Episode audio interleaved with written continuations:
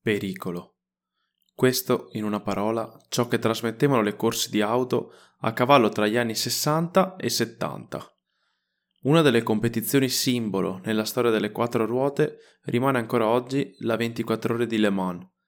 Il tracciato, ora modificato per renderlo più sicuro, prevedeva in principio una serie interminabile di lunghi rettilinei e curvoni veloci, adatti ad esaltare il talento dei piloti più coraggiosi, ma non a dar loro la possibilità di tornare a casa sani e salvi dopo un errore. Jacky Ickx, famoso pilota belga, è passato alla storia non solo per le 6 vittorie conquistate proprio sul circuito francese, ma anche per un episodio simbolico che servì a migliorare la sicurezza della storica gara e ad evitare che tante vite venissero ancora perse lungo i chilometri della pista transalpina.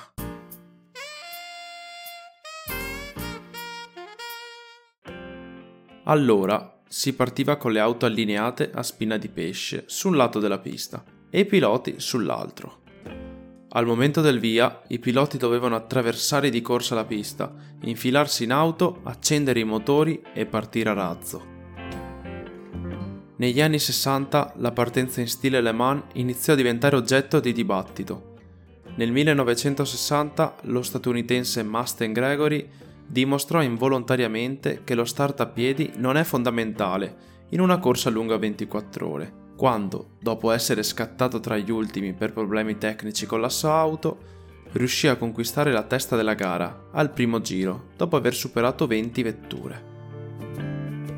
Con il passare degli anni, il problema della sicurezza con questa tipologia di partenza diventò sempre più reale. I piloti del primo turno di gara salivano in auto senza allacciarsi la cintura, in quanto troppo impegnati ad avviare il motore e ad inserire la prima marcia.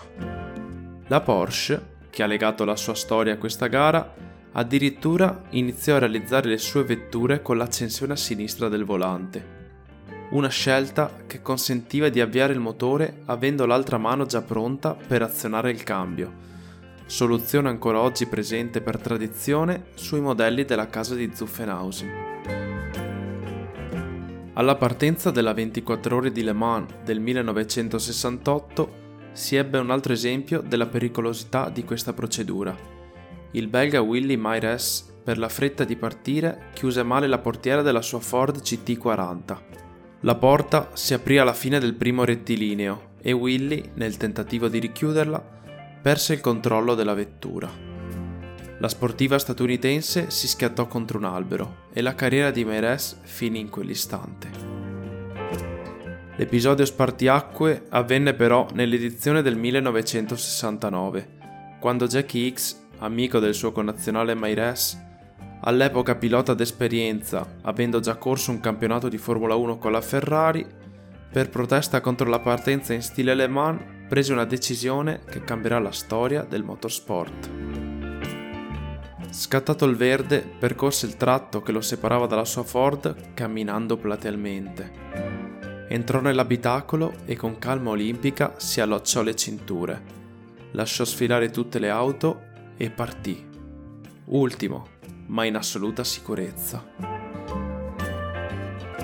L'evento determinante nella scelta degli organizzatori della 24 ore di Le Mans di abolire questa tradizione è però la morte del britannico John Woolfe al volante della Porsche 917. La Porsche quell'anno aveva costruito la 917 a coda lunga in 25 esemplari, come prevedeva il regolamento per la missione delle sport prototipi alle competizioni. Per rientrare nei costi di produzione, la Porsche aveva deciso di metterne qualcuna in vendita. Così il pilota dilettante inglese John Woolfe, desideroso di partecipare alla più famosa gara di durata, ne acquistò una. Al via, mentre Ickx eseguiva con calma la procedura di partenza, Woolfe, caricato dalla sua famiglia presente sulle tribune, venuta appositamente dall'Inghilterra per vederlo, si lanciava in gara con grande entusiasmo. Nel corso del primo giro, però, mentre seguiva a distanza il gruppetto dei primi, era pressato dagli inseguitori. Per evitare di farsi raggiungere, nonostante fossero solo i primi istanti di una corsa che sarebbe durata un giorno intero, Woolfe impostò male la traiettoria di una curva e finì con le ruote sull'erba, perdendo il controllo della sua Porsche che si schiantò, disintegrandosi. Lo sventurato pilota, che nella fretta della partenza non aveva allacciato le cinture come molti altri, venne proiettato fuori dall'abitacolo, morendo subito dopo. Altro sangue versato, altre lacrime a bagnare un evento che troppo spesso ci ha ricordato quanto questi ragazzi fossero davvero appesi ad un filo. Ickx aveva avuto ragione. Quella del 1969 fu l'ultima edizione di Le Mans con questo sistema di partenza, e per regolamento dal 1970 tutti i piloti sarebbero partiti saldamente legati ai loro sedili.